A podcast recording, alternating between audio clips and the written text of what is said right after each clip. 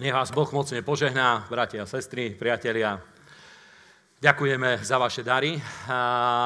Rád by som povedal k tomu, čo Hruboš povedal, celkom takú vec, ktorá vás asi poteší, aj povzbudí. Je pravda, že my veríme v Božie požehnanie, veríme v prosperitu, vyučujeme ju celé roky. A myslím, že to je veľmi dôležité, pretože církev má svoje úlohy, má svoje poslanie v tomto svete a skoro všetko to, čo vyzbierame, minieme na to, aby sme mohli ďalej pracovať, aby sme ďalej mohli rozšíriť Božie kráľovstvo a Božie dielo. A možno ešte o tom sa veľa nehovorí. Ja poprosím Jarku, aby vám dala jednu dôležitú informáciu. A z toho, čo robíme, samozrejme financujeme aj ten nadačný fond Milosť, a poviem vám, že ideme urobiť teraz jeden projekt, ktorý podľa mňa je úplne jedinečný, čo sa týka Československa. Nikdy som nepočul, že by niekto niečo také urobil. Ideme postaviť v Ugande školu pre deti v učečeneckom tábore. Asi okolo 30 tisíc eur to bude stáť. To nerobí nikto. Toto nerobia politici, to nerobí televízia, to nerobí nikto, pretože venujú sa iba projektom, ktoré zarobia im ďalšie peniaze. Ale naše myslenie o sebe a žatve je proste o tom, že práve my dávame do takých miest, odkiaľ to nevieme získať späť, pretože v tom je požehnanie. Takým spôsobom funguje požehnanie a preto vám to hovorím, aby ste boli hrdí na to, že ste súčasťou takého diela, ktoré má takéto myslenie, ktoré rozmýšľa týmto spôsobom, lebo podľa mňa to je niečo obrovské. Proste my tu žijeme v tejto časti sveta, kde je relatívne celkom stabilná životná úroveň, ale není až taká veľká, ako keď by sme sa porovnávali s Nemcami, Belgičanmi, Angličanmi, s Američanmi a s rôznymi inými ľuďmi. Samozrejme, že každý sa pozerá tam, kde má pocit, že to je lepšie ale cez to všetko vieme robiť projekty, ktoré majú hodnotu, majú zmysel, v ktorých je požehnanie, o ktorých veríme, že prinesú ešte väčšie požehnanie. A je pravda, že mnohí si kladú otázky, že ako je možné, že vieme robiť takéto projekty medzi kresťanmi z iných hnutí. Mnohí sa na to dívajú, videli napríklad, že bol tu rodný Havard Brown, to všetko má obrovské náklady a tak ďalej. Ale tá myšlienka je veľmi jednoduchá, pretože keď je veľa ľudí, ktorí každý svojou troškou proste prispieva k tomu, tak spoločne čím viacej je ľudí, tým vieme robiť väčšie a väčšie veci a vieme sa venovať väčším a väčším veciam. To je ten zmysel, prečo my veríme v prosperitu, prečo veríme v požehnanie, veríme, že toto patrí medzi Boží ľud. Amen. Poprosím Jarku, ona uh, niečo hovorí, že nemá veľa informácií, ale niečo nám k tomu povie. Jarka je súčasťou uh, vedenia nadácie, preto ju som poprosil. Takže Nadačný fond Milosť eh, založili kresťanské spoločenstvo Milosť. A ja poviem taký trošku úvod k tomu. Eh, na účet nadačného fondu Milosť eh, sa zbierajú peniaze, ktoré potom idú hlavne na podporu ľudí a detí, ktorí zomierajú od hladu. Toto je hlavný taký cieľ toho nadačného fondu. On má celý názov, má nadačný fond na podporu ľudí, ktorí sú v núdzi. My to voláme skrátko nadačný fond Milosť. A uh, mnohí z vás uh, na ten nadačný fond, na účet posielate peniaze a doteraz 90% tých peňazí, ktoré tam prišli, išli naozaj na nákup potravy, na nákup kontajnerov, kde boli vyživné rizotá, E, ktoré sa potom dávali deťom, alebo dávajú deťom, ktorí, ktorí proste hľadujú. Sú to deti, ktorí sú poď utečenci alebo žijú v tak proste chudobných krajinách, kde naozaj uh, nemajú dostatok uh, potravy. Čiže uh, my, uh, to, čo my tam podporujeme, to tu nepoznáme. My nepoznáme, že niekto u nás na Slovensku alebo možno aj v Európe zomiera od hladu. Že zomiera preto, lebo nemá, nemá čo jesť. Aj to my si nevieme predstaviť. Čiže toto je tá podpora a spolupracujeme s organizáciou, ktorá sa volá Feed the Hungry, krmte hladných, ktorú založil Lester Samrel. Uh, oni fungujú takýmto spôsobom, že uh, jednak uh, dávajú uh, ľuďom, deťom potravu, ale zároveň im kážu, kážu evanielium. Spolupracujú s miestnymi pastormi a čiže nie je to iba, že sa rozdeli nejaké jedlo a najedia sa jeden, dva dní a potom je koniec. Tam to pokračuje. A práve s tým súvisia aj tie školy. Na tých miestach, kde oni sú, sú tam, buď sú to utečenecké tábory, kde sa zhromažďujú utečenci, a e, proste oni tam fungujú dlho, nie že tam sú 2-3 týždne, ale aj možno aj niekoľko rokov. A zakladajú tam aj školy. E, vlastne, e, a potom tí rodičia posielajú, ak majú rodičov, tak tie deti, tak ich posielajú do tých škôl. Hlavne kvôli tomu, na začiatku, že tam dostanú nájesť. Raz na deň. My, ten hlavný projekt, ktorý my podporujeme, sa volá uh, jedno jedlo pre každé dieťa na každý deň. Proste jedno jedlo, aby mali. Teraz to zeleninové risotto, ktoré väčšinou sa naplňa, e, ktoré je v tých kontajneroch, e, jedna porcia stojí pár centov. Vždy záleží na tom, e, možno do 10 centov, možno 20 centov záleží na tom, ako sa im podarí zohnať dopravu, za koľko to kúpia, takže tam tá cena je proste takáto rôzna. Takže to, a je tam niekoľko uh, tisíc, desiatok tisíc tých uh, v jednom kontajneri týchto potravín. No, doteraz to bolo takto a teraz práve ako, ako pastor Adrian spomenul, je to proste jedinčný projekt, kde máme možnosť uh, podporiť stavbu školy. Je to v Ugande, kde oni už majú e, školu postavenú, ale z takých materiálov, ktoré nesplňajú parametre, e, ktoré od nich požaduje tá e, ugandská vláda. Čiže ak do nejakej doby ne, nezoženú financie na to, aby mohli postaviť novú školu, tak im to zrušia proste nie, že im to zbúrajú, ale proste zrušia im školu a deti nebudú môcť chodiť e, do školy, nebudú môcť e, dostávať ani, ani to jedlo. Čiže toto je, je v tom tá úžasná vec, že e, aj tento rok, vlastne začiatkom roka sme to poslali, že sme mohli takto proste do tohto nového roka vstúpiť s tým požehnaním pre, pre ľudí, ktorí na, to naozaj potrebujú. Bola to hodnota 15 900 amerických dolárov, ktorú sme sme tam poslali a uh, budeme sa potom, uh, budeme vás informovať o tom, ako tá stavba, ako to pokračuje ďalej. Keď sa, keď sa to budova postaví, tak tam potom bude aj taký malý, skromný nádpis, že podporilo slovo života. To som teraz úplne mimo. nie, nie. Uh, ale to je kvôli tomu, že sme sa s, s pastorom Adrianom rozprávali o, o, o histórii slova života. Kresťanské spoločenstvo Milosť, že to podporilo. Ďakujem. OK. A môžu aj oni podporiť, samozrejme. Nadačný fond Milosť môže každý podporovať, aj slovo života. OK. Uh, takže vidíte, sú to dobré veci, do ktorých ideme. Hneď na začiatku roka sme niečo opustili, aby sme mohli získať lepšie. Amen. A to je celá tá filozofia úvodu roka. Budeme mať samozrejme večeru pánov na konci, preto aby sme posilnili to, že prijali sme oslobodenie, v stredu sme sa modlili za tých, ktorí potrebovali oslobodenie od rôznych zlozvykov a aj dneska môžeme pokračovať ďalej, bude aj večera pánov, aby sme to posilnili, aby skutočne prelomili sme rôzne bariéry, rôzne obmedzenia, ktoré sa dostali do našich životov, aby sme sa mohli posunúť ďalej. A ja dneska chcem začať jednu sériu, budem 4 e, zhromaždenia sa tomu venovať, pravdepodobne iba po nedeliach, cez týždeň nie.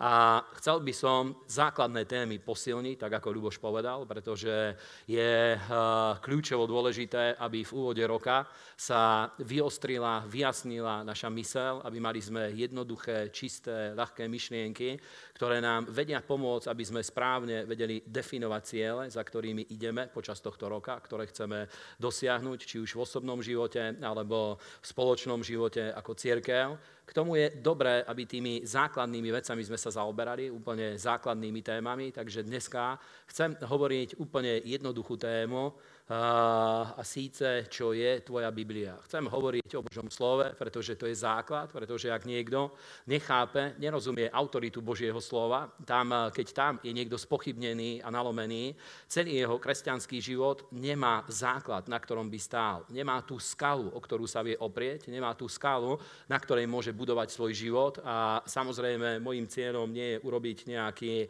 veľmi hlboký edukačný prierez, pretože tých informácií je strašne veľa, ktoré sa dajú získať o Biblii.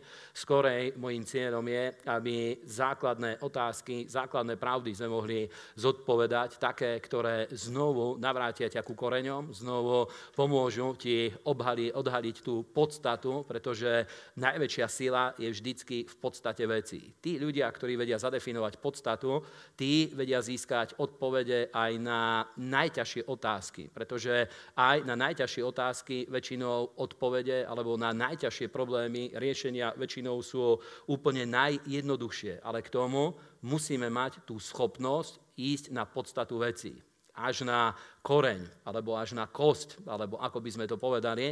A práve preto je treba tými najjednoduchšími vecami sa zaoberať, aby sa vyjasnila, vyčistila naša mysel, aby nezaoberali sme sa tým, že ako postaviť strechu, ak sme ešte nepostavili základ. Aby sme sa nezaoberali napríklad tým, ako priviesť elektriku, keď ešte ani nemáme kúpený pozemok a tak ďalej, aby sme stávali rozumne, múdro, aby sme stávali, aby sme sa zaoberali vecami takým spôsobom, aby mali pre nás prínos. Pretože veľakrát sú kresťania, ktorí chápu veci, ktoré sú už nad stavbou, dostanú sa, zaoberajú sa vecami, ktorými sa treba zaoberať na druhom, treťom, štvrtom poschodí, ale nechápu tú podstatu. A potom tie veci, aj keď môžu mať obrovský zmysel, môžu byť veľmi silné, tie veci postrádajú, postrádajú funkčnosť, postrádajú odpovede pre ľudský život, pretože odpovede na najťažšie otázky sú vždycky tam, kde sa podarí obnažiť podstatu a pochopiť podstatu. Preto môjim cieľom dneska je, aby z tohto pohľadu zaoberali sme sa Božím slovom. Poprosil som Michala, jeden verš nám prečíta uh, z Living Bible a uh, z anglickej Living Bible nám ho preloží. Takže 1. Petra 1.23. Pre, lebo máte život, nový život nebol vám, tento vám nebol odovzdaný od vašich rodičov, pretože život, ktorý vám dali, on odznieje. Tento nový život bude trvať na veky, Amen. pretože pochádza od Krista, Božieho navždy žijúceho odkazu človeku. Amen. Teda hovorí o živote, ktorý sme prijali v Kristovi, o znovu zrodení a samozrejme Bibliu preto je treba chápať, čo je Biblia, pretože Božie slovo nás privádza k znovu zrodeniu ako takému, čo je úplný základ kresťanského života a je úplným základom vzťahu s Bohom. Preto je treba týmito vecami sa zaoberať a poprosím vás, hneď môžete nalistovať, prečítame dve miesta z Biblie, trošku budeme listovať dneska v písme, aby tie základné pravdy sa v nás obnovili, aby sa očistili. Poprosím vás, nájdite 1. Timoteovi 3.16, je to veľmi uh, známy verš. Halelúja. Prvý list Timoteovi 3.16, pardon, druhý, zle som si zapísal. Druhý list Timoteovi 3.16.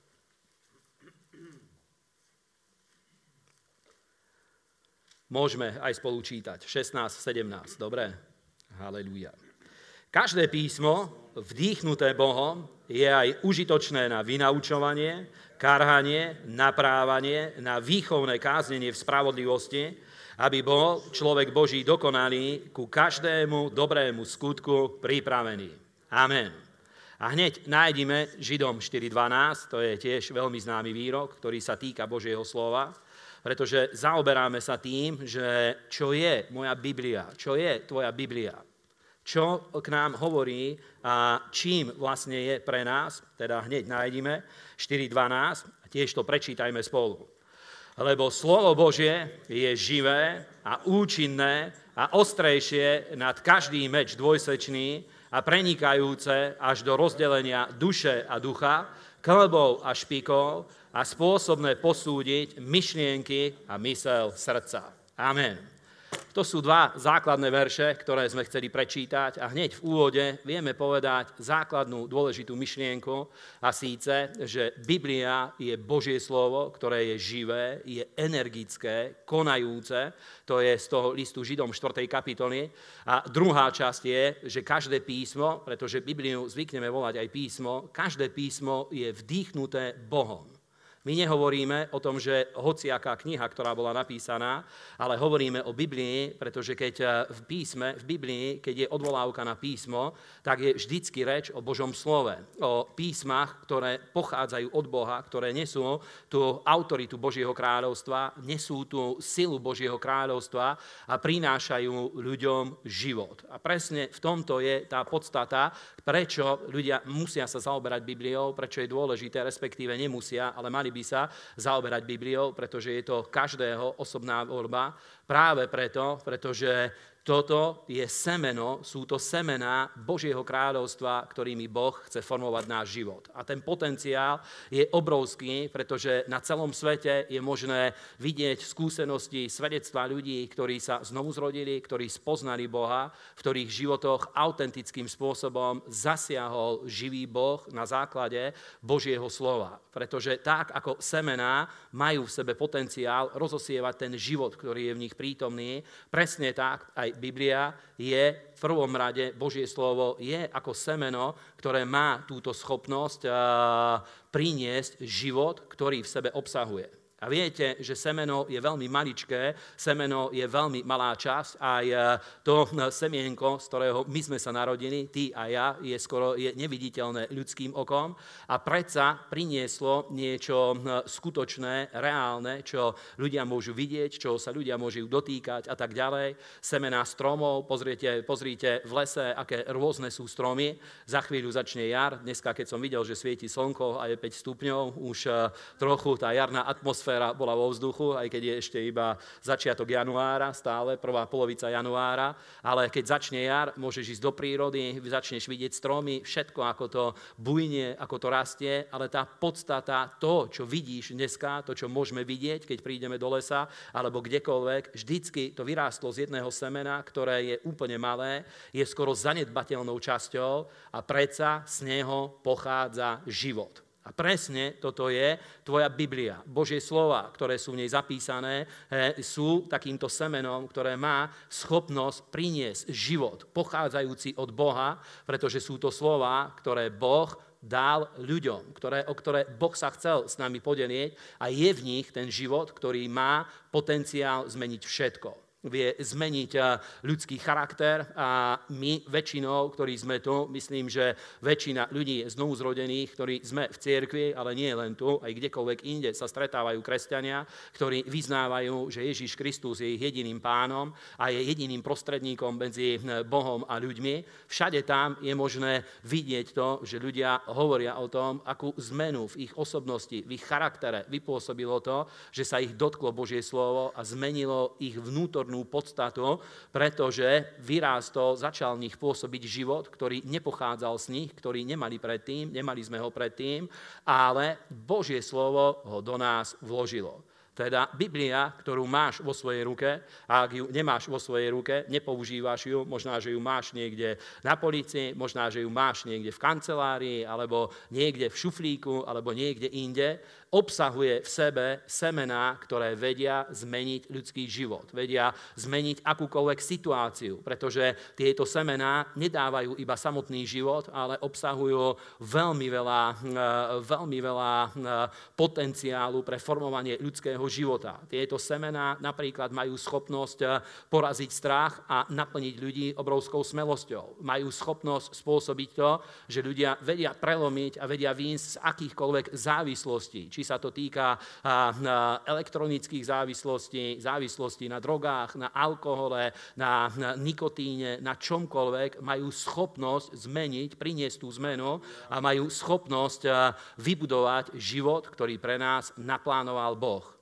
Ale ten problém je v tom, že dneska väčšina ľudí stratila tú informáciu alebo ten pohľad, že odkiaľ prichádza ten potenciál zmeny a tá sila zmeny a odpoveď je veľmi jednoduchá a veľmi konzervatívna a síce, že toto je tvoja Biblia a sú v ňom slova živého Boha, semena, ktoré Boh posiela do tvojho života. Amen. Prosím ťa, chyť svoju Bibliu, Zvihni ju nad hlavu a spoločne to môžeme povedať. Áno, vidím. Pekná Biblia, ozaj. Neviem, či sa nerúhaš teraz. Toto je moja Biblia. Je to živé Božie slovo. Poslané od Boha do môjho života. Sú v ňom semená, ktoré Boh posiela ku mne je inšpirované Bohom a je poslané ku mne, aby zmenilo môj život. Aby ma oslobodilo, aby ma vynieslo zo súženia, aby ma zmenilo na Boží obraz. Amen. To je potenciál, ktorý je v tvojej Biblii. nie som si istý, či v tom tablete, Michal, je ten potenciál. aj áno, aj nie. Rôznymi smermi sa to samozrejme môže ubrať, ale verím, že si svetý človek. Halleluja si druhý pastor, máš bradu, teda menšiu ako ja, lebo si druhý, ale lebo najlepší pastori majú brady. OK. Takže má túto schopnosť zmeniť ľudský život. A môžeme sa pozrieť na niektoré veci týkajúce sa semena, ktoré musíme pozrieť, keď sa týmto zaoberáme. Poprosím vás, nájdite Markové evanienium, 4. kapitolu. Je to známe podobenstvo o rozsievačovi, kde Božie slovo potvrdzuje túto myšlienku semena, túto myšlienku hovoriacu o semene. Pretože to spraví rozdiel medzi uh, tradičnými kresťanmi, medzi kresťanmi, ktorých uh, viera sa opiera o tradíciu a medzi ľuďmi, ktorí veria v živého Boha. Pretože tradícia, viete, že opiera sa hlavne o ústne podanie, ale uh, živá viera, biblická viera privádza ľudí ku koreňom, privádza ľudí ku podstate a podstata je to, čo povedal Boh. Nie je to, čo hovoria ľudia. Amen. Preto sem sa musíme pozrieť. A to je obrovský rozdiel, pretože keď eh, kresťania, aj keď ich je menší počet, môže byť eh, menší počet, aj keď dneska už to je relatívne vo svete, kresťanov ako sme my, ktorí sa znovu zrodení, ktorí sú pokrstení vo vode, ktorí hovoria novými jazykmi, už pomaly sa to vyrovnáva s tradičnou cirkvou, ten počet veľmi rýchlo rastie vo svete.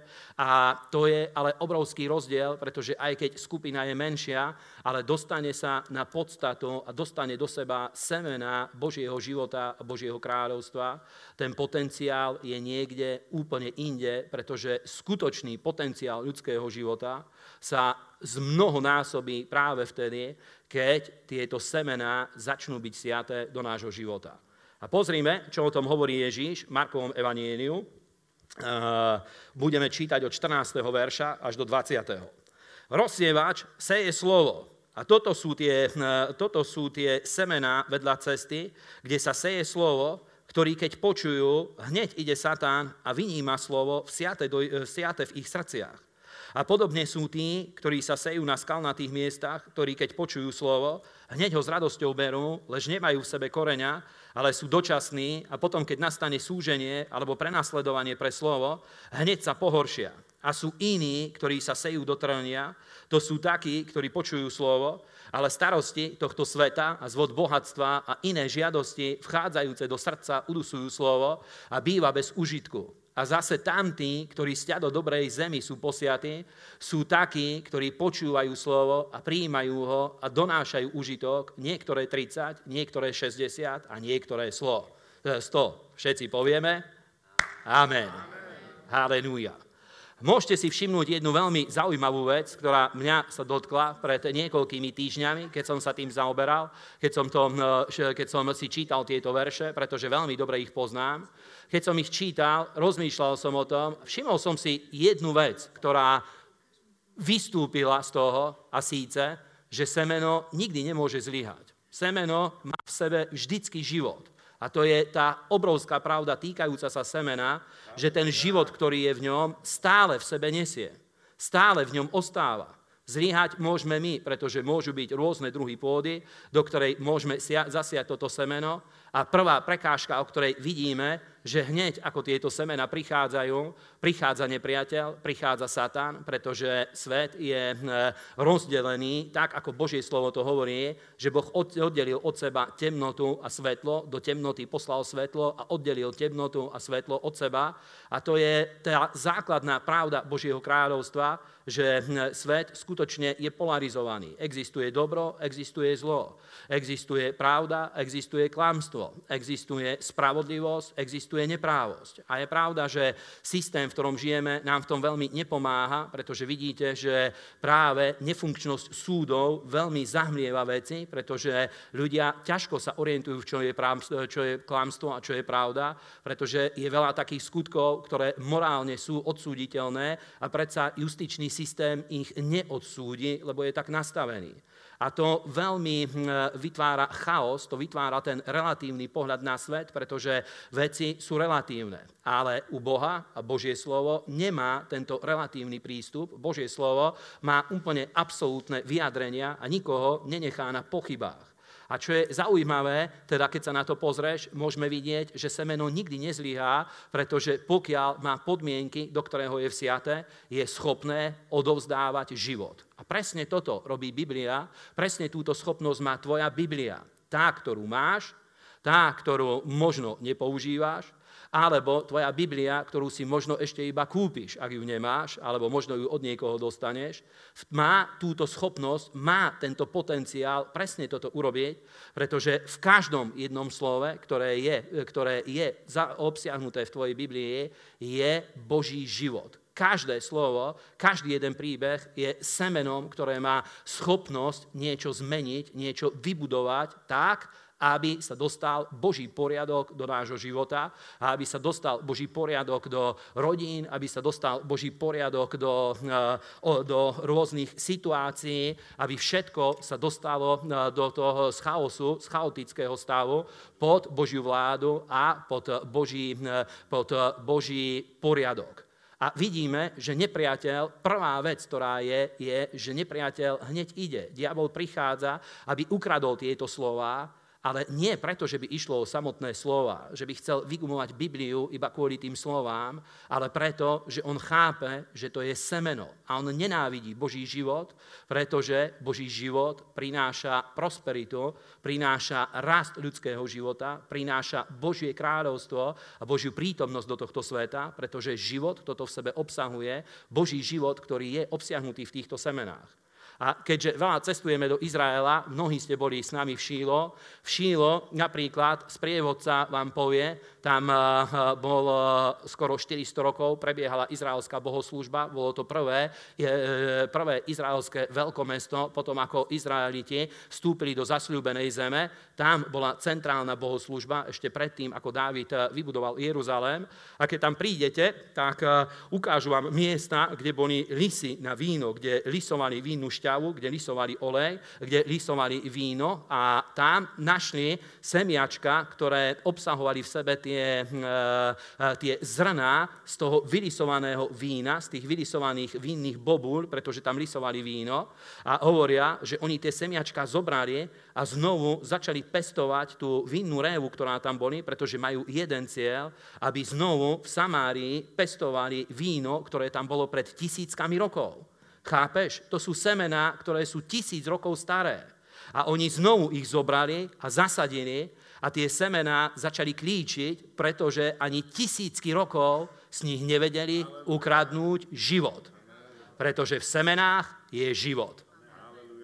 A to je obrovská pravda, ktorá ukazuje na to, čo vie urobiť Božie slovo, pretože dneska Bibliu väčšina ľudí považuje za veľmi zastaralú, nemodernú knihu a je pravda, že má prudko konzervatívne myslenie. Ale to je úplne dobré, pretože konzervativizmus vytvára obrovskú stabilitu. Keď, sa, keď niekto príjme konzervatívne hodnoty, príjme konzervatívne myslenie, stane sa veľmi stabilný, vypočítateľný človek. A, a to, ale že Biblia je konzervatívna a pochádza z dávnych čias, to neznamená, že by stratila v sebe tento život. A práve ten znovu je treba objaviť, tak ako tí archeológovia a vedci v Šílo našli tieto semená a zasadili ich. Presne toto vieme urobiť ty a ja. To je obrovský potenciál života, obrovský potenciál zmeny, autority a všetkých vecí. A práve preto oplatí sa zobrať Bibliu, oplatí sa každému človeku, aj tým, ktorí doteraz sa tým nezaoberali, ktorí doteraz možno nestali sa horlivými študentami písma, nestali sa možno ľuďmi, ktorí by sa zaoberali Božím slovom, pretože každý človek stretáva sa v živote s rôznymi situáciami, s rôznymi okolnostiami, ktoré chce, aby boli zmenené a predsa cíti, že nemá tú silu nimi pohnúť. A predsa sú tu semená, ktoré vedia byť siate do nášho života, ktoré vedia zmnohonásobiť potenciál nášho života, toho, čo za jeden život sme schopní urobiť, čo za jeden život, pretože všetci sme dostali iba jeden život, čo sme schopní urobiť na Božiu slávu v tomto svete, práve v týchto semenách je obsiahnutý ten potenciál, o ktorý sa Boh chce s nami podeliť. Poprosím vás, nájdite Ján 6.6, aby sme sa posunuli ďalej, pretože máme veľa veršov, ktoré hm, by som rád prečítal, aby obnovili, očistili toto zjavenie v našom srdci a v našom vnútri. Uh, Ján 6.6.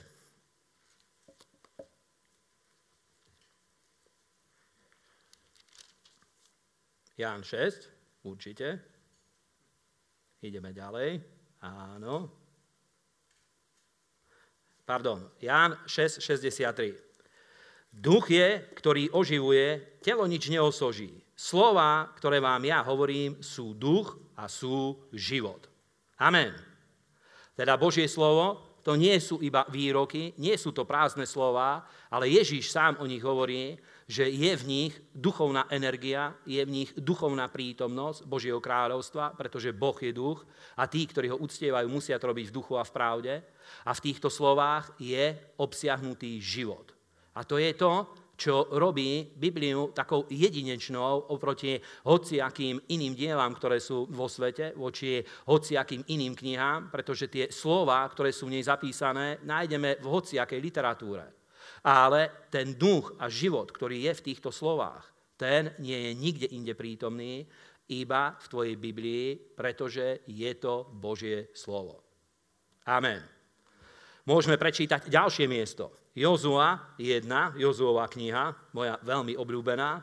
Jozuová kniha je skoro ako ďalšie evanienium a veľmi úzko korešponduje s myšlienkami evanielia. Jozuová kniha 1, 7 až 9. Toto prečítame aj spolu, dobre? Len buď silný a pevný, veľmi ostríhať, aby si činil všetko podľa celého zákona, ktorý ti prikázal Mojžiš, môj služobník, neudchýl sa od neho ani napravo, ani naravo, aby si robil múdre a rozumne vo všetkom a všade, kamkoľvek pôjdeš. Neuhne táto kniha zákona od tvojich úst, ale budeš rozmýšľať o nej vodne aj v noci, aby si ostríhal a činil všetko podľa všetkého toho, čo je napísané v nej, lebo vtedy sa ti podarí tvoja cesta a vtedy budeš robiť múdre a rozumne. Lebo veď, či som ti neprikázal, buď silný a pevný, netras sa ani sa nestrachuj, lebo s tebou je hospodín tvoj Boh vo všetkom a všade, kamkoľvek pôjdeš. Amen. Teda veľmi jednoduchý vývod. Vidíš, že keď eh, budeš siať semena do svojho života tým spôsobom, ako Boh to povedal Jozuovi, budeš premýšľať o Božích slovách, o Božích výrokoch a budeš týmto spôsobom siať semena Božieho kráľovstva do svojho života a budeš ich hovoriť svojimi ústami, pretože to sú dve veci, ktoré Boh povedal Jozuovi. Budeš o nich rozmýšľať a budeš ich hovoriť svojimi ústami, vtedy sa ti podarí tvoja cesta. Všetko, čo sa chytí tvoja ruka, sa podarí. Cieľ, ktorý je pred tebou, je istotne, že sa podarí, že ho dosiahneš, budeš schopný naplniť potenciál svojho života, pre ktorý ťa Boh povolal. To je to, čo iba Božie slovo dokáže spraviť s ľudským životom, nič iné. A viete, že toto sú staré známe myšlienky, ktoré v cirkvi znovu a znovu je možné počuť, ale hm, tá podstata nie je v tom, že tieto veci počujeme, ale v tom, že ich počujeme a činíme.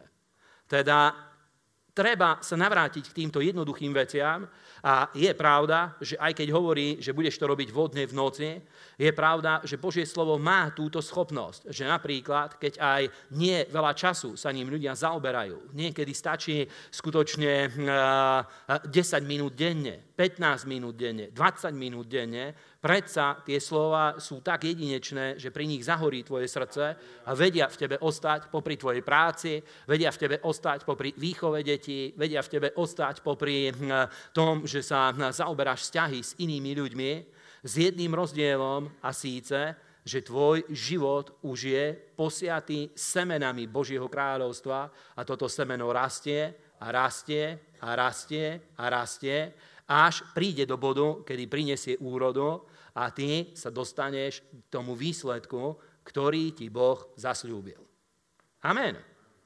Pozrime ďalej, Žalm 1, toto je veľmi silné, veľmi dobré, to sú tie najlepšie výroky, teraz prečítame, Žalm 1, určite poznáte, ale tiež ho spolu prečítame, aby bol prítomný v našich ústach.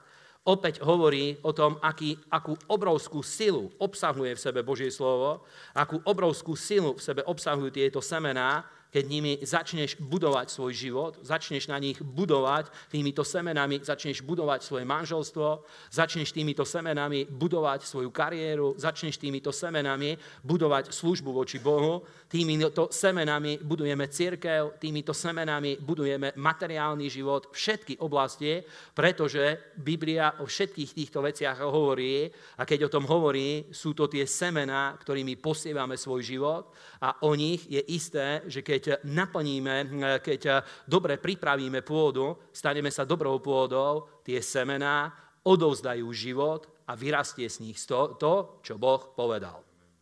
Pozrime, žalm 1, opäť ho spolu teda prečítame. Je to veľmi dobrý žalm. Prvé tri verše. Blahoslavený muž, ale aj žena, ktorý nechodí podľa rady bezbožných, na ceste hriešníkov nestojí, a na stolici posmievačov nesedí, ale má záľubu v zákone hospodinovom a o jeho zákone rozmýšľa dňom aj nocou. A bude ako strom zasadený nad potokmi vody, ktorý dáva svoje ovocie svojím časom, ktorého list nevedne a všetko, čokoľvek bude robiť, podarí sa mu. Amen. Toto je jedno z najlepších slov, aké v Biblii vôbec môžeš nájsť.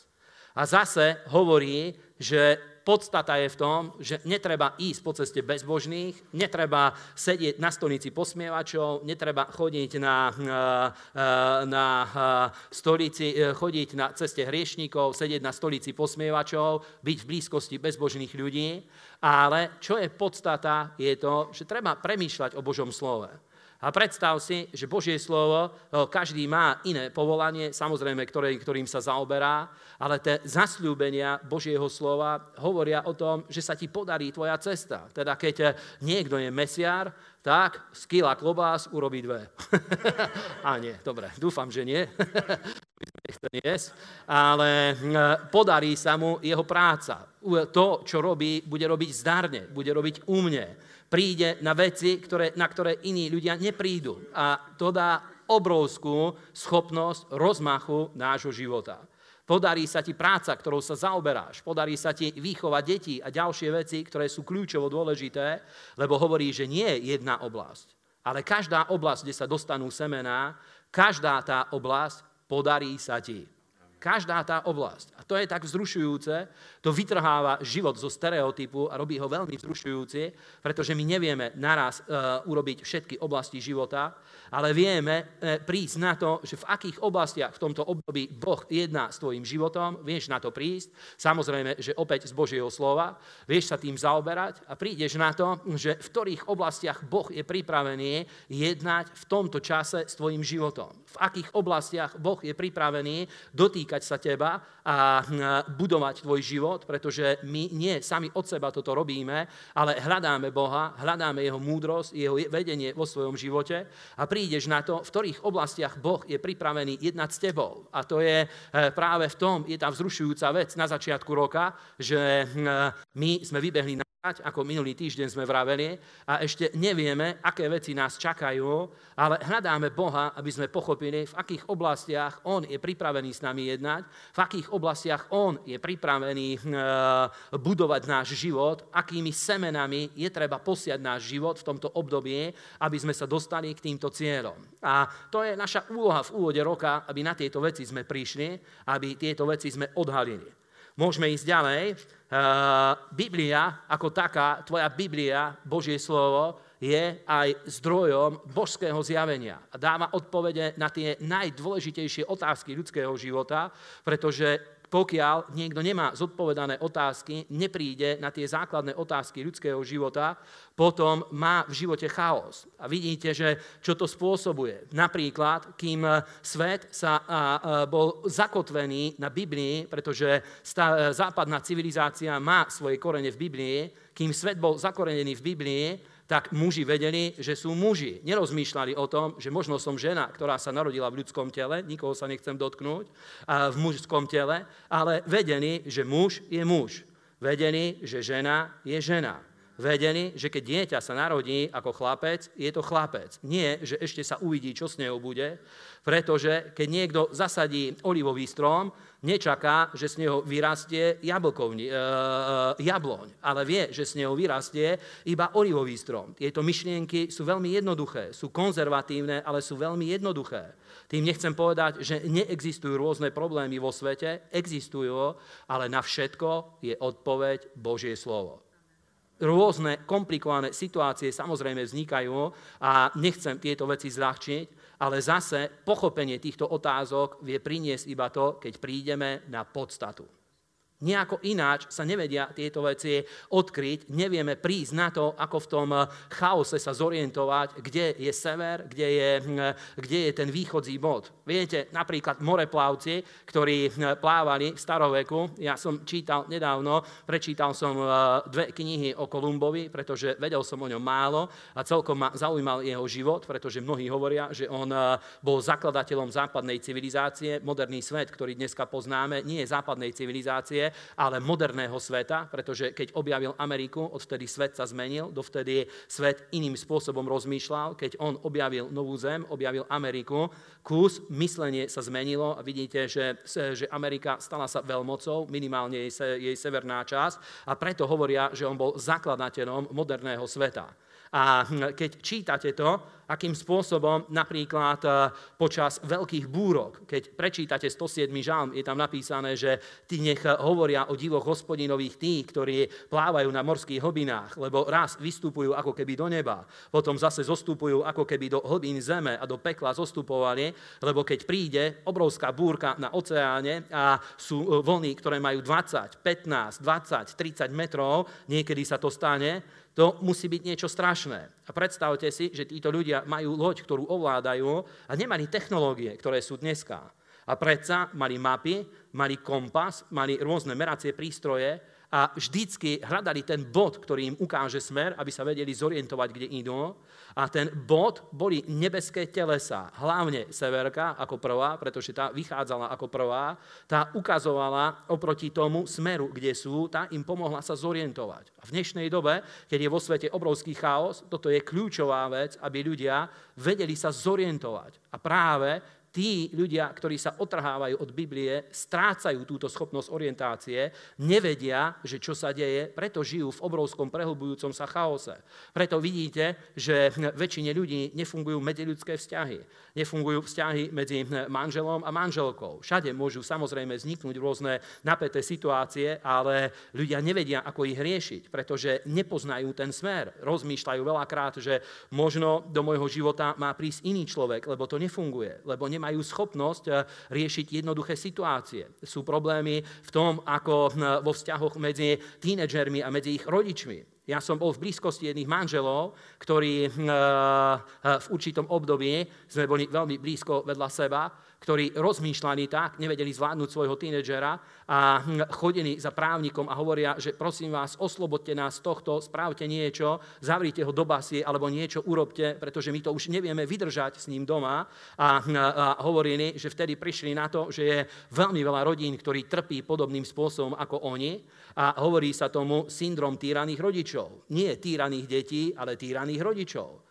A je veľa ľudí, ktorí nevedia, čo urobiť, pretože skutočne, keď mladý človek dostane sa na drogy alebo vymkne sa spod kontroly a nikto mu nevie pomôcť znovu nájsť hranice, to sú veľmi ťažké situácie, na ktoré svet nemá odpoveď. A pokiaľ človek nenájde ten smer, nenájde ten, ten pevný bod, od ktorého sa môže odraziť, nevie v týchto situáciách reagovať. A práve to je to, čo zachovalo svet, čo zachovalo uh, uh, západnú civilizáciu cez celé roky, bolo to, že ľudia vedeli sa vrátiť ku koreňom a každý, kto sa vie vrátiť ku koreňom, každý, kto vie, uh, kto vie nájsť pevný bod vo svojom živote, vie sa od neho znovu odraziť a pokračovať ďalej, nech sa dostane do akejkoľvek situácie.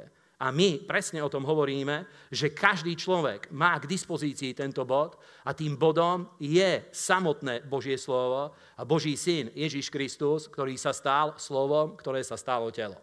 Amen. Môžeme ísť ďalej. Pozrime.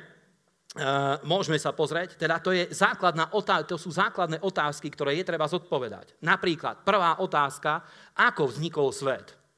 Ako vznikol svet? To sú veľké otázky. A samozrejme, že mnohí s týmto bojujú a je veľký boj. Je, sú aj kresťanskí vedci, ktorí samozrejme tvrdia, že všetko funguje podľa Božieho stvorenia, tak ako Biblia to popisuje.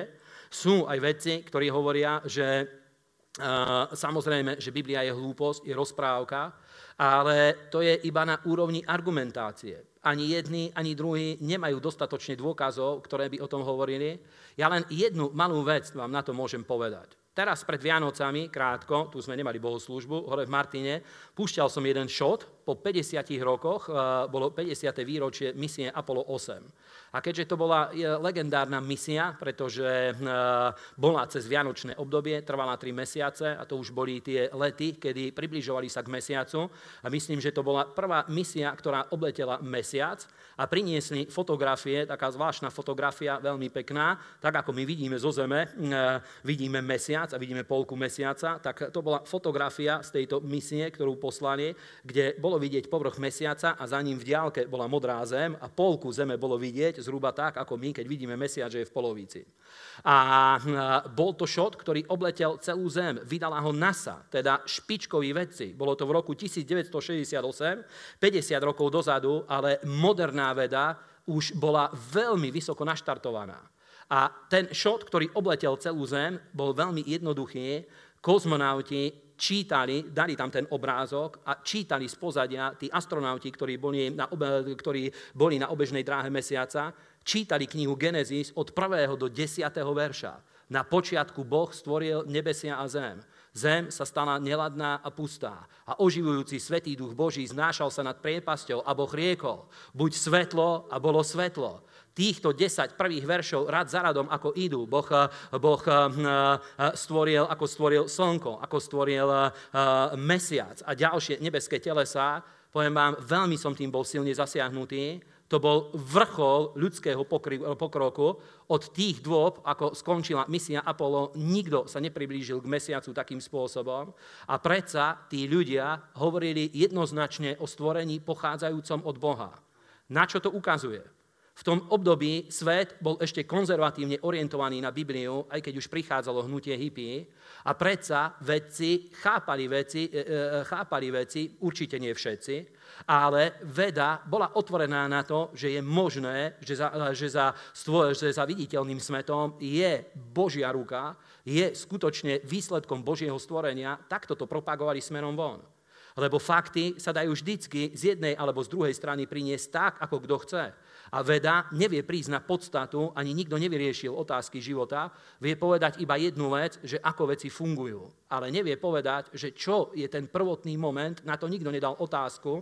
A podľa mňa konzervatívne zmyšľajúci ľudia majú obrovskú šancu, aby sa zorientovali, lebo je to dôležitá otázka, ktorá dáva odpoveď na všetko, ktorá pomôže človeku nájsť stabilné miesto, ja osobne, aj keď nie som vedec, nemám dostatok vedeckých dôkazov, nemám vedecké myslenie a tak ďalej, absolútne som presvedčený o Božom stvorení, pretože nič iné nedáva zmysel a nedáva odpovede, pretože tých alternatív je tak mnoho a doterajší svet nič z toho nepotvrdil, že by niečo len tak náhodou mohlo vzniknúť. Pozrite, napríklad nie je možné len tak náhodou, aby eh, vzniklo niečo, čo tu nebolo prítomné. Eh, to hoci čo, čo ľudia vytvoria, dá sa na to, že bez tej prvotnej príčiny samotné by to nevzniklo. Samotné by sa to nevedelo zdokonaliť, aj keď dneska existuje umelá inteligencia, je to pravda, ale v tom období neexistovala umelá inteligencia, tú inteligenciu niekto musel vložiť, aj umelú inteligenciu niekto musel stvoriť, že sú dneska softvery, ktoré vedia rozmýšľať a vyvíjať sami seba a vedia už predbehnúť ľudí, toto samozrejme existuje, tá, tie kybertechnológie veľmi idú dopredu, ale vtedy neexistovalo takýto software, neexistovala umelá inteligencia a aj tu dnes dnešnú niekto musel stvoriť. Nevznikla sama od seba ako jedna ďalšia alternatíva, niekto ju musel stvoriť. Stvorili ju ľudia. Presne tak, na počiatku Boh dal všetky veci do poriadku, do, do pohybu, stvoril človeka, stvoril, eh, stvoril tento svet. A sú rôzne otázky, na ktoré, na ktoré aj, aj vykladači Biblie majú odpovede. Tí najkonzervatívnejší hovoria, že súčasný svet nie je starší ako 6000 rokov, tiež majú argumenty, ktoré sú zaujímavé. Ale potom je možnosť ten výklad dvojitého stvorenia, ktorý hovorí, že medzi prvým a druhým veršom Biblie, kde je napísané, že hm, na počiatku Boh stvoril nebesia a zem a zem sa stala neladná a pustá a hm, duch Boží oživujúci znášal sa nad priepasťou a Boh riekol, bol buď svetlo a bolo svetlo. Medzi tým prvým a druhým veršom, kedy Boh stvoril nebesia a zem a kým sa stalo to, že zem sa stala neladná a pustá z nejakého dôvodu, hovoria, že mohol prebehnúť miliardy rokov a tam všetky možné vedecké eh, nálezy, ktoré sú, vôbec netreba vylúčiť, pretože toto mnohých zmetie, že čo s tými vedeckými argumentami. Ale toto je dneska celkom rozšírene príjmaná biblická teória, ktorá hm, vôbec eh, nestojí proti rôznym faktom modernej vedy, ktorá dáva priestor pre všetko, ale udržuje jednu zásadnú myšlienku a síce, že za všetkým je autorita a pôvod živý Boh a jeho slova. Amen. Teda otázka stvorenia. Nikto na to nedal dobrú odpoveď a pravdepodobne ani nebudeme vedieť zistiť, kým tu budeme na zemi, pretože to sú tajomstvá, ktoré Boh ukryl pred ľuďmi a nechal ich v tej rovine, že každý má šancu sa rozhodnúť. Každý má šancu sa rozhodnúť. Druhá dôležitá otázka, a teda to som chcel vyzdvihnúť, že pred 50 rokmi aj vedci, ktorí sa zaoberajú výskumom vesmíru, boli otvorení preto, že predsa za tým bola Božia ruka, keď videli nebeské telesa, lietali okolo mesiaca, videli zem, Dneska už samozrejme by to nepovedali, pretože mnoho tých vedcov, ktorí dneska pracujú v NASA, aj keď aj tam sú kresťanskí vedci, mnoho z nich prešli tou antikultúrou. Mnohí z nich zažili burlivé 60. koniec 60. rokov, 70. roky, a, a, revolúciu vo všetkých možných oblastiach, sex, drogy, rock and roll a toto veľmi zmenilo myslenie ľudí, veľmi to zmenilo ich prístup k veciam a vedecké fakty dostali prístup k vedeckým faktom, mnohé objavili, ako akurát zmenila sa ich interpretácia. O nič iné nejde. Ja takto to vidím, takto to chápem a vidím, že ľudia, ktorí majú otvorenú mysel, ktorí samozrejme o mnoho lepšie sa vyznajú v týchto veciach, pretože ja tomu nerozumiem skoro vôbec, ale hľadám podstatu veci, aby vedel som sa zorientovať v živote. Tí ľudia, ktorí, ktorí majú, ktorí rozumejú týmto veciam, predsa sú aj takí, nie je ich veľa, ale sú aj takí, ktorí prinášajú argumenty presne z druhej strany, z tej, na ktorej stojíme aj ty a ja. Ďalšia veľká otázka, ktorú je treba zodpovedať, kto som. To sú otázky, vám poviem, ktoré keď ľudia nevedia zodpovedať, potom žijú v tomto chaose, lebo nepoznajú svoju identitu, nevedia, kto sú. Vidíte napríklad, že Slováci majú obrovský problém, pretože nepoznajú svoje korene. Nevieme napríklad, kto boli naši otcovia pred tisíc rokmi. Preto je možné, že najväčším slovenským hrdinom je Jánošík, o ktorom všetci historici hovoria, že bol zlodej.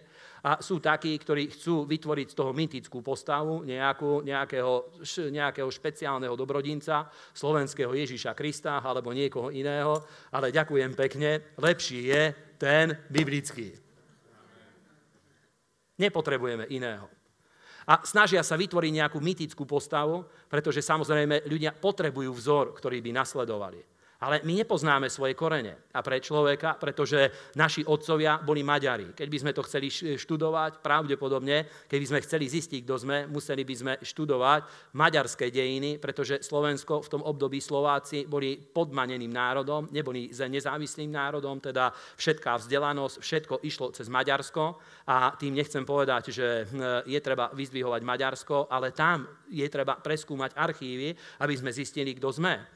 A to vytvára veľký chaos, lebo vidíte, že e, e, veľa ľudí nepozná teda tú národnú píchu a to jediné, čo chcú vyzvihnúť, je história prvého slovenského štátu, od ktorej samozrejme nie je byť na čo hrdý. Pretože katolická bigotnosť a ďalšie veci, ktoré k tomu patria, a masová vražda slovenských židov, toto je dedictvo, na ktoré nikto nemôže byť hrdý. Na toto nikto nemôže byť hrdý. Nikto nemôže od toho stávať, že kto som ja. Ja som Slovák. Mám otca Hlinku a jeho nasledovateľa Jozefa Tisa. Čo to je? Na to nikto nemôže byť hrdý. A to len ukazuje to, že aké je dôležité, aby človek mal túto odpoveď, že kto je. Aby, si, aby sme vedeli, kto sme. A Biblia na to dáva jednoznačnú odpoveď, a síce, že ja som Božie stvorenie. Keď ma Boh stvoril, Boh vie, kto som a dáva mi všetky odpovede o tom, kto som. Osmi žám, stačí si prečítať, teraz ho nebudeme čítať, ale stačí si prečítať osmi žám, prídeme na to, kto sme. Prídeš na to, kto si. A to je veľká otázka, na ktorú treba dať odpoveď. Pretože Biblia hovorí, že Boh stvoril prvého človeka Adama a hovorí o tom, čo sa stalo vtedy, čo sa stalo ešte v rajskej záhrade, pretože ľudia potrebujú vedieť, kto sú, aby sme vedeli, potrebujeme vedieť, kto sme, aby sme vedeli, ako sa k sebe správať. Lebo vidíte, že mnoho ľudí má obrovský chaos. Robia veci, ktorými ničia svoj život. Robia veci, ktorými ničia životy svojmu okoliu. Ničia životy navzájom medzi sebe jeden druhému. Ničia životy svojim deťom, mnohí. Pretože nevedia, kto sú. Pozrite sa na svet, ako funguje. Sú dneska väčšina mužov, dokáže splodiť deti, ale nevedia sa o ne starať a nevedia ich vychovávať. Teda vedia iba tú časť, ktorú Boh do nich vložil, tú vedia naplniť, vedia sa reprodukovať a tie ďalšie, ktoré Božím slovom do seba mali dostať, tie to stratili. A poviem vám, že sú na tom horšie, ako boli ich starí otcovia, ich prastarí otcovia, ich otcovia, lebo oni vedeli vychovať svoje deti, väčšina z nich. Ale dnešní otcovia, väčšina z nich toto nevie. Pretože kým deti sú dospelé, vystrieda dvoch, troch, štyroch partnerov a tak ďalej, stratili túto schopnosť. A keď by ale vedel, kto je, objavil by svoju identitu, potenciál jeho života by sa dostal niekde úplne inde.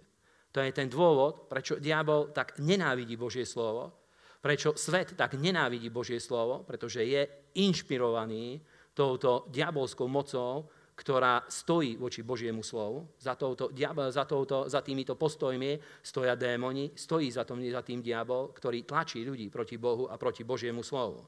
Pritom Biblia dáva odpovede na tie najzákladnejšie otázky. Napríklad, čo je život? Aký má zmysel život? Prečo je tu smrť prítomná? Vidíte, že na to lekárska veda nemá žiaden, žiadne vysvetlenie. Ja zase nie som ani lekár, ani nič iné, ale viackrát som o tom čítal, že lekári neobjavili žiaden gén, ktorý by spôsoboval stárnutie a nakoniec smrť. Ľudské telo toto neobsahuje. Teda nebolo naprogramované na tieto veci, ale Božie slovo jednoznačne hovorí, že mzdou hriechu je smrť, ale Božím danom z milosti je väčší život skrze Ježíša Krista, nášho pána. Amen. Teda to je mzda hriechu, to je odplata hriechu. Toto Božie slovo hovorí. Teda keď niekto začne sa zaoberať Bibliou, dostane odpovede na tie najzákladnejšie otázky života, ktoré mu pomôžu, aby vedel dobre sa ukoreniť, aby vedel dobre postaviť svoj život. Viete, že keď niekto ide stavať dom alebo ide sa stavať budova, príde zememerač a presne tak, ako to hm, naplánoval architekt, príde, vymeria tú plochu, presne orientáciu, východ, západ, sever, juh, presne toto musí vymerať, aby to sedelo tak, ako to bolo naplánované. Presne tak je to s nami. Boh má svoje myšlienky o nás, má svoje myšlienky o živote každého človeka, ale prvá vec je, že musí sa zorientovať, musíš sa zorientovať v živote, každý človek sa musí zorientovať v živote a práve túto orientáciu prináša jedine Božie slovo. Biblia je v tejto oblasti najväčšou autoritou.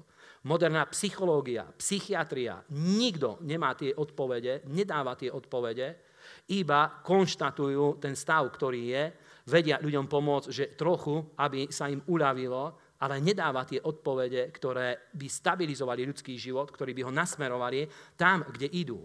Lebo keď človek vie, že je pod súdom, vie, že od Adamovho pádu do hriechu každý je pod súdom, pretože Biblia hovorí, prečo ľudský život je v tom stave. Už od narodenia, prečo ide určitým, určitým smerom. A list Rímanom o tom veľmi jednoducho hovorí, že preto, lebo všetci zhrešili a postrádajú Božiu slávu. Všetci zhrešili a postrádajú Božiu slávu. Možno sa spýtaš, ako mohlo zhrešiť moje dieťa, keď je ešte malé a nikdy nič zlé neurobilo? To je relatívna vec. Spravilo, neurobilo, to je jedno. Tým sa teraz nezaoberajme, ale odpoveď je jednoduchá. Nie to dieťa zhrešilo, ale jeho pra, pra, pra, pra, pra, pra, starý otec Adam. Pozrite, dneska, a už to není až tak populárne, pred 15 rokmi, každý hľadal svoje korene, či náhodou nemá šľachtický titul. To je jedno, že či bol od skrachovaného zemepána alebo od bohatého zemepána. Každý hľadal, či náhodou v jeho, v jeho koreňoch nie je nejaký výcišpán.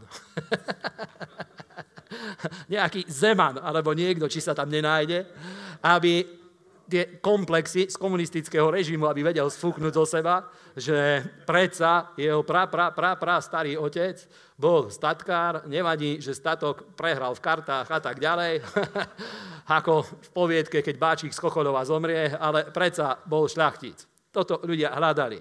A, a je to pravda, pretože ak bol starý otec šľachtic, tak síce nič ti to nie je užitočné, ale môžeš povedať, že ja som zo šľachtického rodu. Možno tvoje sebavedomie je pošramotené, trošku to dá hore a ľudia takto rozmýšľajú. A je to ale určitá vec v tom je. Pozri, keď Adam zhrešil, presne toto sa stalo. Keď Adam zhrešil, presne to sa stalo, že zapredal svoje potomstvo. A musel prísť rok milosti hospodinov, ktorý by znovu oslobodil väzňov z otroctva. A my vieme, že tento rok milosti hospodinov prišiel vtedy, keď Ježiš vstúpil na scénu, keď Ježiš vystúpil a vyhlásil v kafarnámskej synagóge, že duch pána hospodina je nado mnou, pretože ma pomazal, aby som vyhlásil evanielium chudobným, aby som zvestoval rok milosti hospodinov, aby zvestoval dobrú správu pre ľudí, dovtedy nebolo možné výjsť z tohto otroctva, ale Ježiš toto priniesol.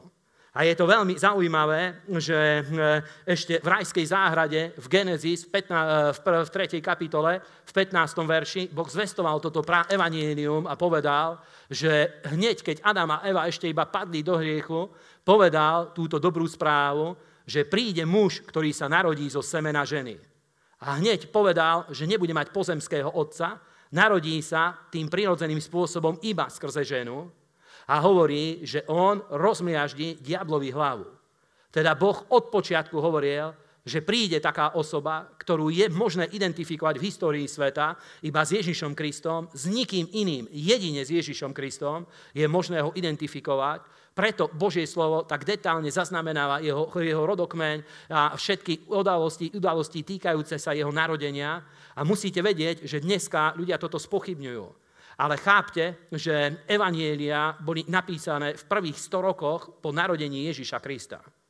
To znamená, že v tom období Ježiš bol tak veľkou osobou, že v tom období ešte žili ľudia, ktorí boli jeho súčasníci. Jeho príbehy boli dostatočne známe eh, v Júdsku a hm, na tých územiach Izraela, nenašiel sa taký historický prameň, ktorý by napríklad spochybnil okolnosti jeho narodenia.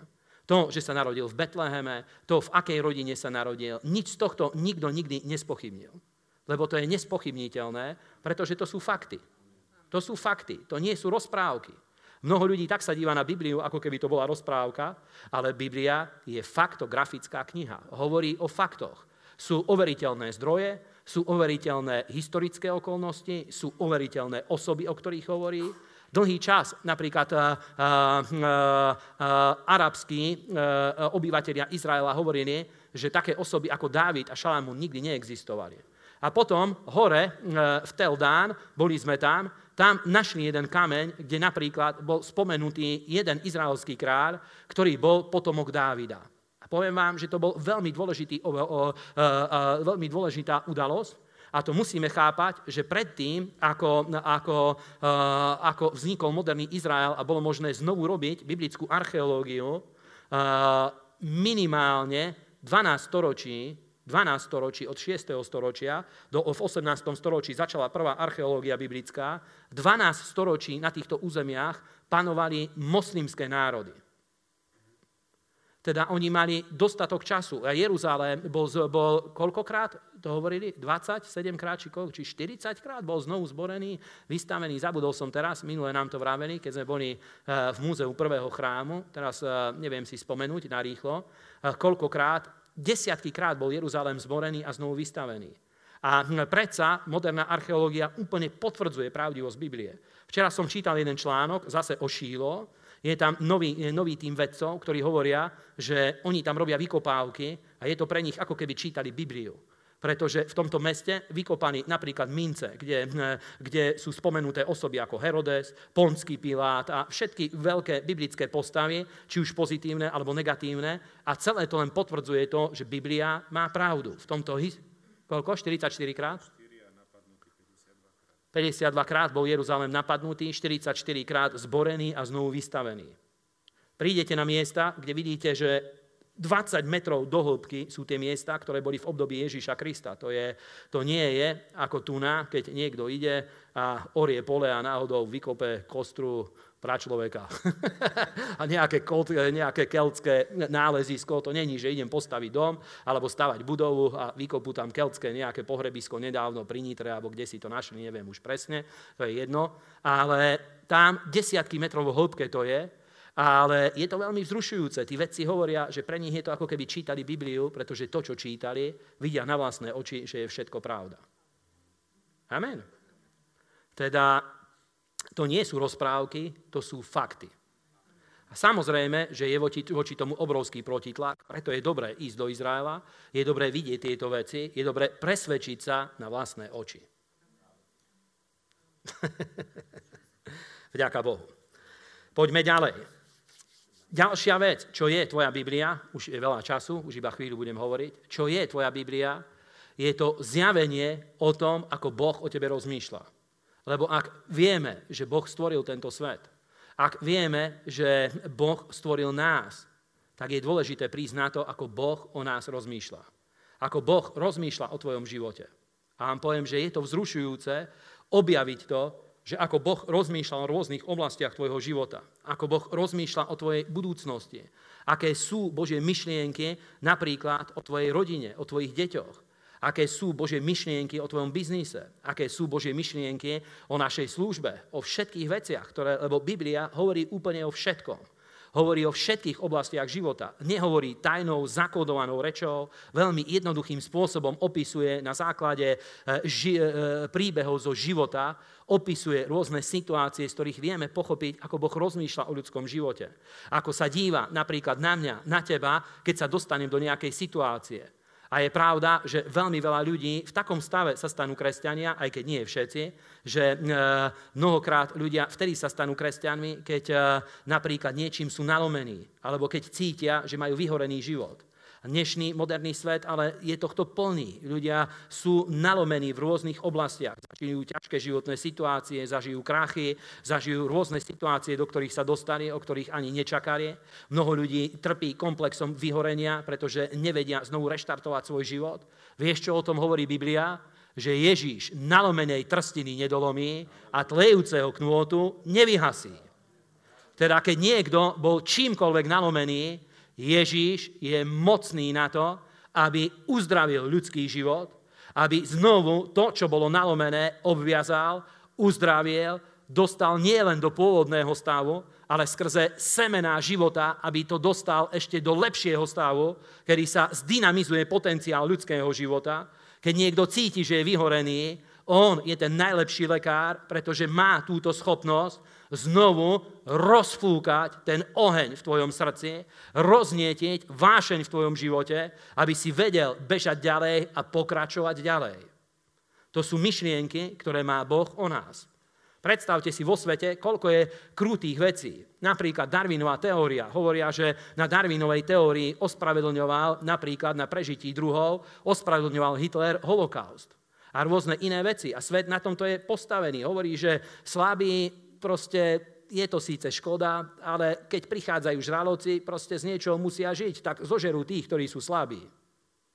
A na ich chrbte vyskočia ďalej. A pozri sa, čo hovorí Ježíš. Toto je filozofia sveta. Proste to je vlčí svet, v ktorom žijeme. Čo hovorí Ježíš? Že nikto, kto príde ku mne, toho nevyhodím von. Nalomenej trstiny nedolomí. Vyhosnuje tlejúci knôt nevyhasí. Ale priniesol život a priniesol obnovenie. Už nebudeme čítať. Ján 10.10, 10, čo hovorí, to je jedna z najznámejších častí Evanielia, Jánovo Evanielium 10.10. 10. Zlodej neprichádza na iné, než aby kradol, hubil a zabíjal. A Ježíš hovorí, ale ja som prišiel na to, aby mali život a aby ho mali v hojnosti. Presne o tomto je Biblia. Je to dobrá správa.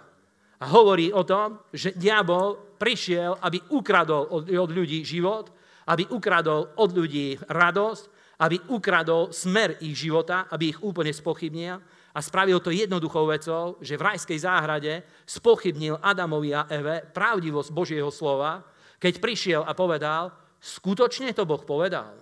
Skutočne je to pravda. A ja, drahí priatelia, vám hovorím, nie preto, že by som bol taký múdry, ale preto, že Boh ma do toho povolal, aby som to hovoril, že áno, je to pravda, Boh to skutočne povedal. Amen. Zdvihni jednu ruku a povedz, Áno, je to pravda. Boh to skutočne povedal. Amen. Vedeli by sme ísť stále ďalej a ďalej cez eh, rôzne príbehy, ktoré by sa oplatilo prečítať. Hovorí napríklad Ján 1.12, čo hovorí, že všetkým, ktorí ho prijali, dal právo a moc, aby sa stali deťmi Božími. Teda každý má šancu prijať Ježiša, každý má šancu prísť do toho bodu, že sa rozhodneš, že prijímaš tohto Božieho syna, ktorého Boh poslal z neba na túto zem, čo o ňom hovorí Jan 3.16, že Boh tak miloval svet, že svojho jednorodeného syna dal, aby nikto, kto v neho uverí, nezahynul, ale mal väčší život v nebi. Preto ho poslal, aby nikto nezahynul, ale každý, aby mal väčší život. Zase nás to posúva ďalej v tom, aby sme poznali, kto sme, prečo sme tu, ako Boh rozmýšľa o nás. A môžeš vidieť to, že keď aj stojíš v nejakej situácii, ktorá je ťažká, Boh ťa do nej nepostavil ani ju nespôsobil. Ale práve poslal svojho syna, poslal tie semená božského života dal do našich rúk, aby z toho, kde teraz stojíme, keď sú to ťažké veci, aby nás vyviedol a aby nás postavil tam, kde sme mali byť od počiatku. Amen. Teda každý má šancu rozhodnúť sa pre Ježiša Krista. Biblia o tom hovorí, že toto je nové narodenie. Toto je znovu zrodenie, lebo každý má šancu prijať Ježiša a stať sa novým stvorením, tak ako písmo o tom hovorí. Na budúci týždeň budeme pokračovať, o tom budeme hovoriť, že kto som, a to je základná myšlienka, že kto som, že ak je niekto v Kristovi, je novým stvorením, staré veci pominuli a všetko je nové. To je základná myšlienka, kto som. Som nové stvorenie, keď som prijal Ježiša Krista a tak ďalej, ale nebudeme predbiehať čas. Ježíš napríklad v Jánovi 5 povedal jednu ešte dôležitú vec. Ten, kto čuje moje slova a verí tomu, ktorý ma poslal, má väčší život a nepríde na súd, ale prešiel zo smrti do života. Ten, kto čuje moje slova. Toto povedal Ježíš. Teda nepríde viacej na súd, pretože preto, že Adam a Eva zrešili, Preto aj my sme sa dostali do rôznych hriešných skutkov. A každý nesie za sebou určité dedictvo, z ktorého není také jednoduché sa oslobodiť, lebo keby aj v tomto bode, a to je základná myšlienka, poviem vám jeden krátky príbeh, nechcem naťahovať čas, jeden krátky príbeh. Raz som sa stretol pri, uh, uh, pri obchodnom dome s predávačom indickej literatúry. Nebol to predávač Biblie, bol to predávač uh, tej indickej literatúry a mal také hrubé rôzne knihy. A veľmi ma, presviečal o tom, aby som si tu kúpil. Ja mu hovorím, že viete čo, ja už som našiel cestu, ja ju nepotrebujem. A hovorí, že to ale nevadí, ale tieto myšlienky, ktoré sú v tejto knihe, táto staroveká vedská kultúra je staršia ako biblická. A ja mu hovorím, pozrite, ja som čítal Bibliu a viem, čo robí s životmi ľudí. A aj keď som v Indii nebol, vidím, ako vyzerá India a myšlienky, ktoré vy mne ponúkate preto viem jednu vec, že ja ich nepotrebujem. Ja potrebujem semena božského života. Ty potrebuješ semena Božieho života. My spoločne potrebujeme Boží život, ktorý Boh nám dal vo svojich slovách. Amen. Teda je to veľmi jednoduché. Ak niekto ešte nie je znovu zrodený, je to veľmi jednoduché. Jednoduchou modlitbou každý vie poslať, pozvať Ježiša Krista do svojho srdca Môžeme sa postaviť, urobíme jednu spoločnú modlitbu a môžeš pozvať pána Ježiša Krista do svojho srdca, môžeš sa pre neho rozhodnúť a je to zrušujúce, že v úvode roka zaoberáme sa týmito vecami, pretože toto sú pravdy, ktoré aj v tomto roku vedia posunúť tvoj život ďalej.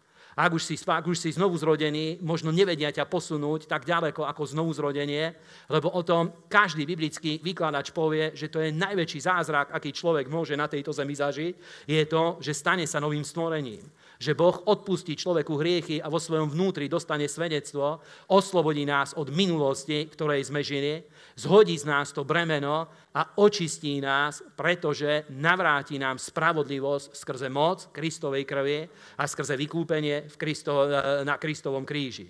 Každému jednému človeku. Teda ak, hm, ak si tu a ešte si neprijal Ježiša Krista, alebo nemáš istotu vo svojom srdci, alebo aj keď niekto bude toto sledovať cez internet, môžeš urobiť veľmi jednoduchú vec, môžeš svojou modlitbou pozvať Ježiša Krista do svojho srdca, aby sa stal svojim pá, tvojim pánom a spasiteľom.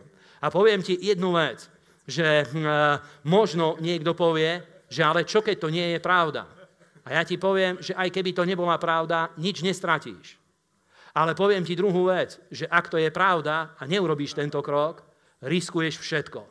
Pretože Božie slovo jasne hovorí o tom, že ľudský život nekončí smrťou, človek je väčšiná bytosť, lebo bol stvorený na Boží obraz, ale to, kde niekto prežije väčnosť, to je otázka, pretože Biblia jednoznačne hovorí o nebi a o pekle, to by bolo úplne iné kázanie, ale je z tohto všetkého cesta von a tá cesta je veľmi jednoduchá. Tak, ako sme hovorili, Ján 1. kapitola 12. verš hovorí, že ale všetkým, ktorí ho prijali, dal právo a moc, aby sa stali deťmi Božími. Teda je jediná vec, ktorú Boh od teba očakáva, aby si pozval Ježiša Krista do svojho srdca. Poprosím vás, budeme sa spolu modliť veľmi jednoduchú modlitbu. Svetý Bože, prichádzam k Tebe v mene Ježiša Krista. Viem, že som hriešný človek, lebo som spravil veľa hriechov, aj proti tebe, aj proti iným ľuďom, aj sám proti sebe. Ale teraz prichádzam k tebe a ďakujem ti za tvojho syna, Ježiša Krista, ktorého si poslal z nebies ako môjho záchrancu, ako môjho vykupiteľa, aby ma vyviedol spod súdu, spod zatratenia, a skrze Neho, aby som dostal právo a moc, aby som sa stal Božím dieťaťom. A ja teraz prichádzam k Tebe a prosím ťa, Bože, aby si mi odpustil hriechy, aby si ma očistil od nich krvou svojho syna. A ja príjmam Ježiša Krista do svojho srdca ako svojho pána a spasiteľa. A vyznávam Ježíš, že ja verím, že ty si zomieral aj za moje hriechy a stál si z mŕtvych, aby aj ja som mohol mať odpustené hriechy a aby som bol ospravedlnený pred Božou tvárou. A viem, že ničím si to nemôžem zaslúžiť, ale je to tvoj dar z milosti. A ja to teraz prijímam, verím vo svojom srdci a ústami to vyznávam pred Tebou, Bože, pred nebeskými anielmi, aj pred ľuďmi, ktorí sú tu v tejto miestnosti. A ďakujem Ti, Ježiš, že od tejto chvíle patrím Tebe. Dostal som právo, aby som vstúpil do Božej rodiny, aby som mohol Teba, živého Boha, nazývať svojim otcom.